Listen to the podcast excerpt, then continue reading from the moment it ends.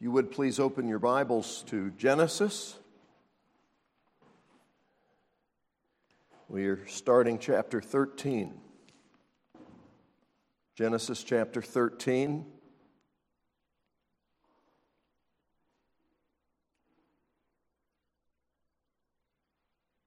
This is God's Word. So Abram went up from Egypt to the Negev with his wife and everything he had. And Lot went with him. Abram had become very wealthy in livestock and in silver and gold. From the Negev, he went from place to place until he came to Bethel, to the place between Bethel and Ai, where his tent had been earlier and where he had first built an altar. There, Abram called on the name of the Lord. Now, Lot, who was moving about with Abram, also had flocks and herds and tents, but the land could not support them while they stayed together, for their possessions were so great that they were not able to stay together. And quarreling arose between Abram's herdsmen and the herdsmen of Lot. The Canaanites and Perizzites were also living in the land at that time. So Abram said to Lot, Let's not have any quarreling between you and me, or between your herdsmen and mine, for we are brothers. Is not the whole land before you? Let's part company. If you go to the left, I'll go to the right. If you go to the right, I'll go to the left. Lot looked up and saw that the whole plain of the Jordan was well watered, like the garden of the Lord, like the land of Egypt toward Zoar. This was before the Lord destroyed Sodom and Gomorrah. So Lot chose for himself the whole plain of the Jordan and set out toward the east. The two men parted company. Abram lived in the land of Canaan, while Lot lived among the cities of the plain and pitched his tents near Sodom. Now, the men of Sodom were wicked and were sinning greatly against the Lord. The Lord said to Abram after Lot had parted from him, Lift up your eyes from where you are, and look north and south, east and west. All the land that you see, I will give to you and your offspring forever. I will make your offspring like the dust of the earth, so that if anyone could count the dust, then your offspring could be counted. Go Walk through the length and breadth of the land, for I am giving it to you. So Abram moved his tents and went to live near the great trees of Mamre at Hebron, where he built an altar to the Lord. May God add his blessing to this reading from his holy and inspired word. There are various things that we're told in uh, the scriptures about the different characters. And last time, we emphasized the fact that just because something happens doesn't mean that that's the way we're supposed to do things. Okay? The great heroes of the faith are presented not only with their strengths, but also with their failings. And so when we look at this, the first thing we need to realize is this is what happened. But the other thing we need to remember is we're not necessarily supposed to do exactly what all these characters do, especially if they're doing opposite things. But we can certainly learn from what happened to them, and especially when we look at stories like this in the light of other scriptures. So, what happened here? Well, prosperity brought challenges. Both Abram and Lot had prospered. God was blessing them. But with that came challenges.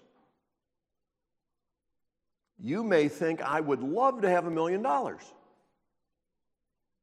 How many of you would welcome a million dollars if you got word this afternoon that your great great uncle died and named you as the recipient?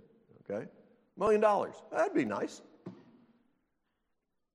What you don't realize is if you had a million dollars, you would suddenly have a bunch of additional responsibilities. you have to pay taxes. You have to decide what to do with it in order to try and keep it from becoming a whole lot less. Because, I mean, you can't just have a million dollars and say, oh, well, you know, easy come, easy go, I don't care. So now you've, I mean, let's just say that I know how some of you manage your money, especially students, especially certain students. And, uh, you know, if you're not careful, you can run through any amount of money. I had a fellow who took me to lunch in Atlanta. We went to a very fancy restaurant in his Mercedes and had a nice meal. And toward the end, he said, Well, the reason I need to talk to you, he said, I need you to pray for me. He said, um, The bank has just done an assessment of my situation. I have $16 million in assets. I thought, Well, that's good. He said, I have $21 million in liabilities. And he said, They're coming to get everything. And they did. They took his house, they took his pool house, they took his art, they took his wife's fur coats, they took her jewels, they took his business, they took his car, they took everything that man had. Because taking everything he had was not enough to pay what he owed. So I let him pay for lunch.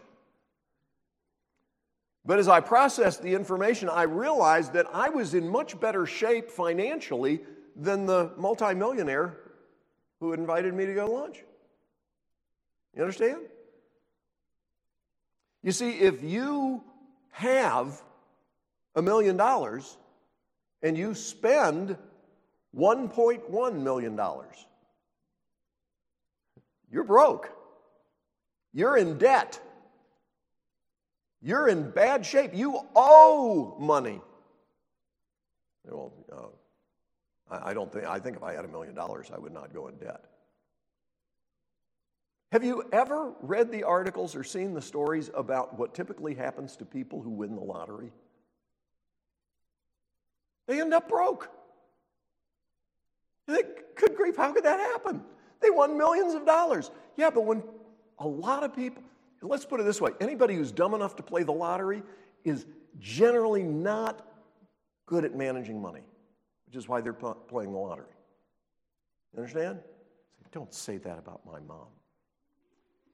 You're the one who's saying your mom pays the, plays the lottery. I didn't, I didn't know that. I don't, I don't see your mom's bank account. But I know what some people do with ranch bucks. Some people are smart with their ranch bucks. And some people never have enough ranch bucks to do what they want to do because they've already spent their ranch bucks on stuff that they wanted to do last week.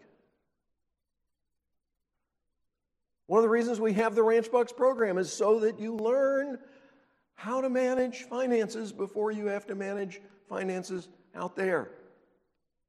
You understand? And I'm thrilled that more and more students every year decide to participate in Operation Christmas Child and take some of their ranch bucks to do something for somebody else. Because I'll tell you, the best thing you can do with your resources is not spending it on yourself. Well, what's happening here? Well, what's happening here is Abram has been blessed, Lot has been blessed, and the blessing is so great that they can't fit all the animals in the area where they are, and there's not enough food for the animals to eat. Let's, let's suppose, how many, how many of you like the horse and cattle and, and sheep around here? Is it, is it pretty cool? I think it's absolutely tremendous. Absolutely love it. If, if I were to tell Mr. Ryan after chapel, hey, I just got a call from a friend, okay? And he's got 48 horses he wants to donate to the ranch. Okay? I mean, and these are beautiful horses, okay? But the only thing is, we got to pick them up uh, next week, and, uh, and we can't get rid of any of them because he really loves these horses and he wants them to be well cared for. He's seen stuff on the web about our, our horse program, and he really, really admires you and, uh, and what you're doing. And so he wants to give these 48 horses to you. Would Mr. Ryan say, Oh, wow, what, what breed are they? He'd say, Pastor Wood, I'm, I'm so sorry, but we can't take 48 more horses. Well, uh, this guy's going to even pay for the transportation. it's not going to happen. Well, but uh, what if he were to give money for food? And No. We can't take 48 more horses. Well, he has some cattle too. Okay? Well, that, that doesn't sweeten the deal, that just makes it worse. You need to understand that some of the things we really wish God would do for us, He doesn't do for us because He loves us. And with blessing comes responsibility. With prosperity, you get challenges. And here, the herdsmen, the folks taking care of the animals, were starting to argue with each other because I'm responsible to take care of these animals, and this guy's animals are coming over into our area. And there's, get them out of here. And they're quarreling with each other. And Abram says to Lot, um, I'm the uncle, you're the nephew. God called me to come to this place. You just came along with me. Please notice when you look at what happened here in the passage. Chapter 12 said, The Lord had said to Abram, Leave your country, your people, and your father's household, and go to the land I will show you. Verse 4 of chapter 12. So Abram left as the Lord had told him, and Lot went with him. Got it? Chapter 13 starts. So Abram went up from Egypt to the Negev with his wife and everything he had, and Lot went with him. So, do you get the picture?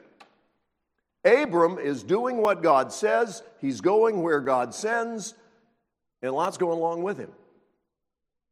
But their prosperity is now becoming a burden. And so Abram said, Look, this is my show. You're, you're going to have to go get your own. Actually, that's not what he said. He said, I don't want there to be any strife between us. You're like a brother to me, nephew. We're relatives. I want us to get along. So I'm going to give you the choice as to where to go. If you go right, I go left. If you go left, I go right. And Lot says, Oh, well, no, that's, that's I mean, you know, you're very kind, but uh, I, I think you should choose. You, you take whatever, and I'll take the rest. That's not what Lot said. Lot looked, and it was kind of easy to choose. Because this area over here was lush and green, well watered, great place for his animals. Looks like a wonderful place to live. It's very prosperous. It's great. So he says, I'll take all that. That's what he said. I'll take all that. And Abram said, Well, you can't have all that. I mean, you can go there and you can have some of that, but don't you think I ought to get some of that too? No, Abram said, Okay.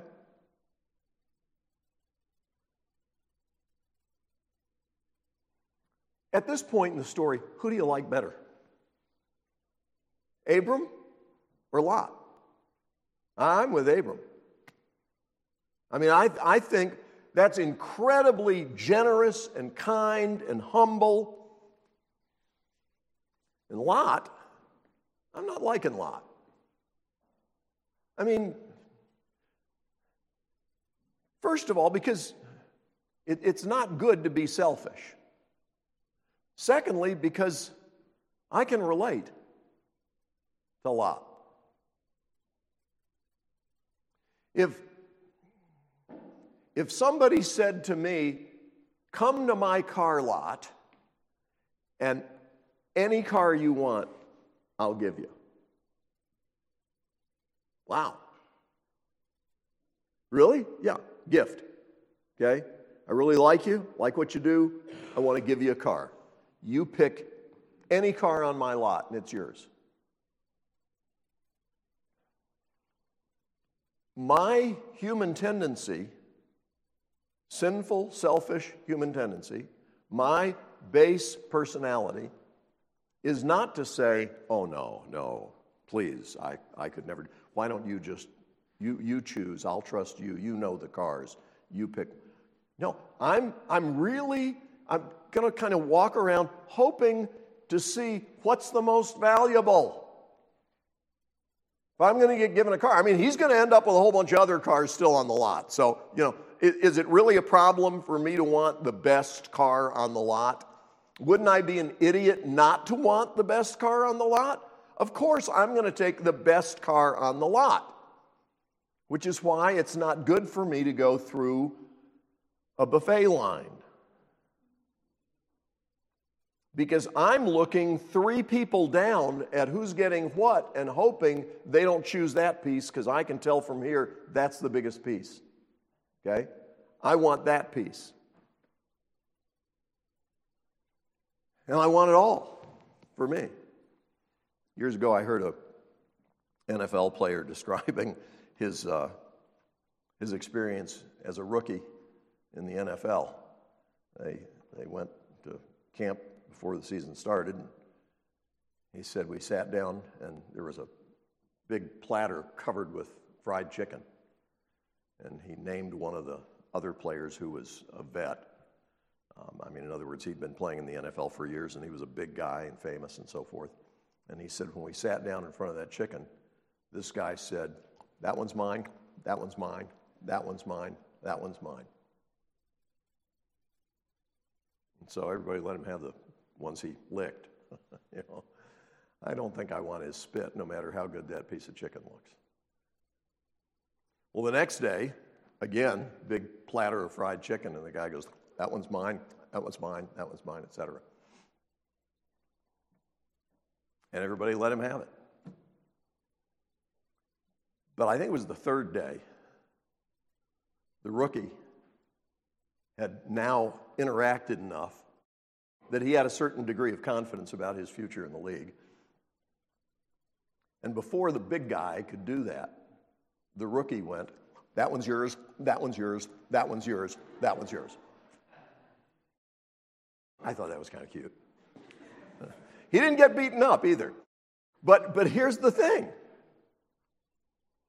Lot selfishly took what looked best it's going to turn out that he was not in a good place. As it says here, the people of that place were wicked, extremely wicked. Lot settled in a place that looked good, but in terms of what really matters, it wasn't good. In 2 Peter chapter 2, it describes Lot's experience in that place. If God did not spare the ancient world when he brought the flood on its ungodly people, but protected Noah, a preacher of righteousness, and seven others, if he condemned the cities of Sodom and Gomorrah by burning them to ashes and made them an example of what is going to happen to the ungodly, and if he rescued Lot, a righteous man who was distressed by the filthy lives of lawless men. For that righteous man living among them day after day was tormented in his righteous soul by the lawless deeds he saw and heard. That doesn't sound like a fun life. If you hang out with folks who are living extremely wicked lives, you've got two options. One is to fit in and be destroyed along with them, and the other is to be miserable because you are grieved by the wicked behavior of these people. You understand? Those are your choices. Lot looked, and from a distance, that green valley looked fabulous. That's what I want, and I want it all. I'll take all that. Thank you very much. You're a kind man, Uncle. I appreciate you. Abram said, true to his word, okay, I'll take this. An area that was not as well watered, an area where life would be a little harder. And by the way, there were wicked people where Abram was too, just not as wicked as Sodom and Gomorrah. Now, we'll talk more about the sin of Sodom and Gomorrah as we read further in the chapters. But I want you to understand for now that if you base your decisions just on what looks good, what looks easy, you're going to end up cheating and lying, being sexually immoral, giving in to peer pressure to do things you shouldn't do. That's going to be your life.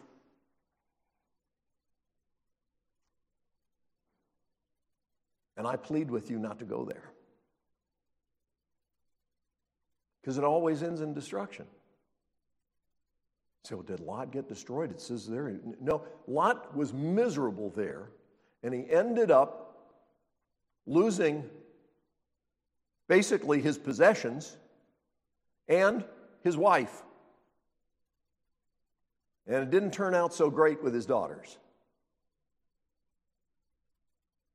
His family suffered, he suffered, even though in his mercy, God chose to spare him.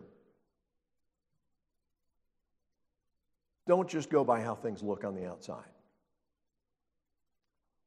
Look at what pleases God.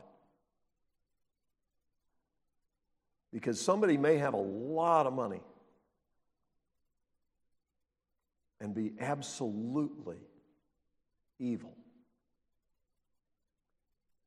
But money doesn't last. And this life doesn't last. The Bible says it is appointed unto man once to die, and after that, the judgment. All of us are going to have to stand before God one day. And the only hope for any of us is not, well, I, I did the right thing, I, I was consistently good. The only hope for any of us is Jesus. We sang about it this morning. He bore the wrath that we deserved. But if you are not trusting in Him for your salvation, you will experience the wrath of God. In fact, John chapter 3 says you are currently living under the wrath of God if you are not trusting in Christ. So, when I look at this story, as I said, I don't like Lot very much. But one of the reasons is because I can relate.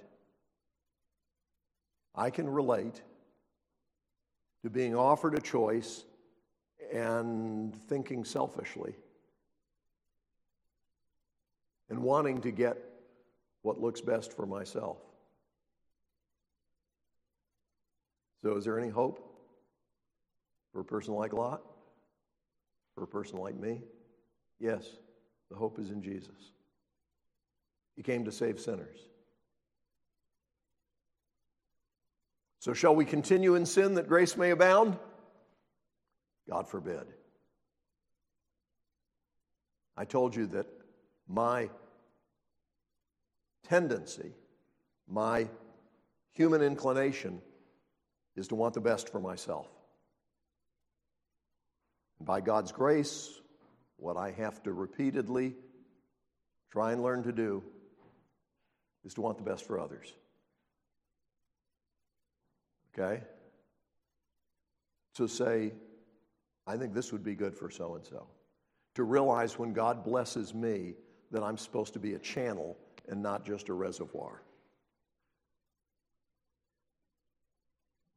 That means basically in marriage and parenting and working, you learn to die every day, dying to self, saying no to your own appetites and desires, putting others ahead of yourself. It's the way that we're taught in the New Testament we're supposed to live.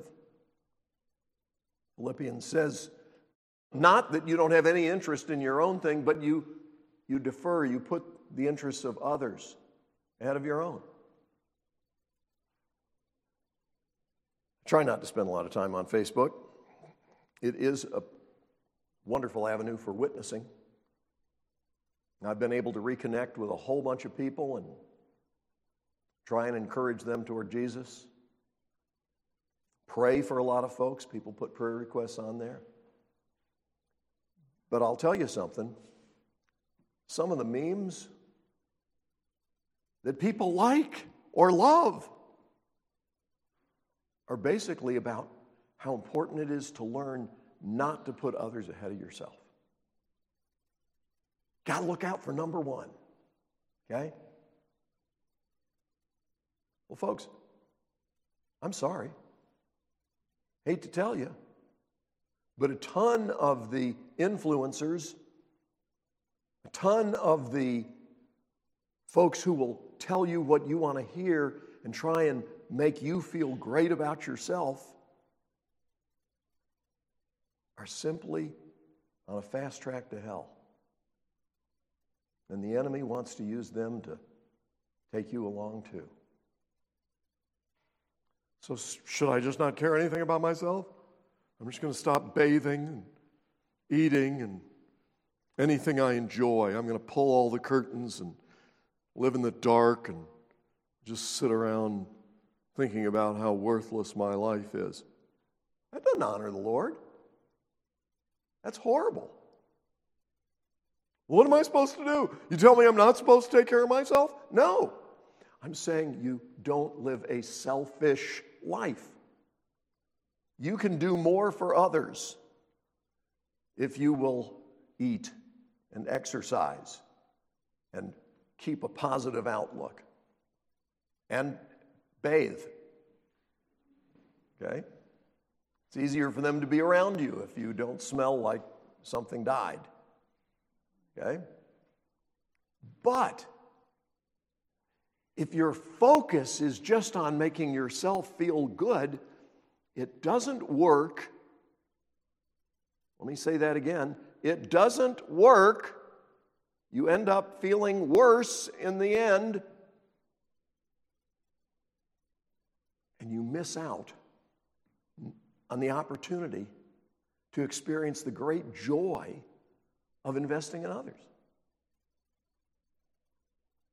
Countless people have told me that their greatest happiness was something that they were able to do for someone else. I get letters from people who say, Thank you for providing a place where we can give with confidence. Let me just tell you something. You will experience the joy of the Lord as you serve Him by serving other people. So take care of yourself so that you can be a good, strong servant, but not so that you can make everybody else serve you. Let's pray. Father, we thank you that Jesus went to the cross for us.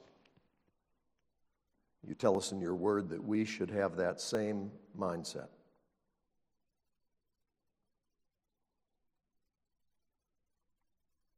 Thank you for loving us We want you to love through us. We want other people to encounter your grace as they experience grace through us. Lord, we know we can't give away what we don't have. So I pray that you would flood us with an awareness of how magnificent your love for us is. Not so that we will congratulate ourselves, but so that we will be amazed and learn to love others, loving our neighbor as we love ourselves, because we love you, because you loved us. And we'll be careful to give you the praise in Jesus' name. Amen.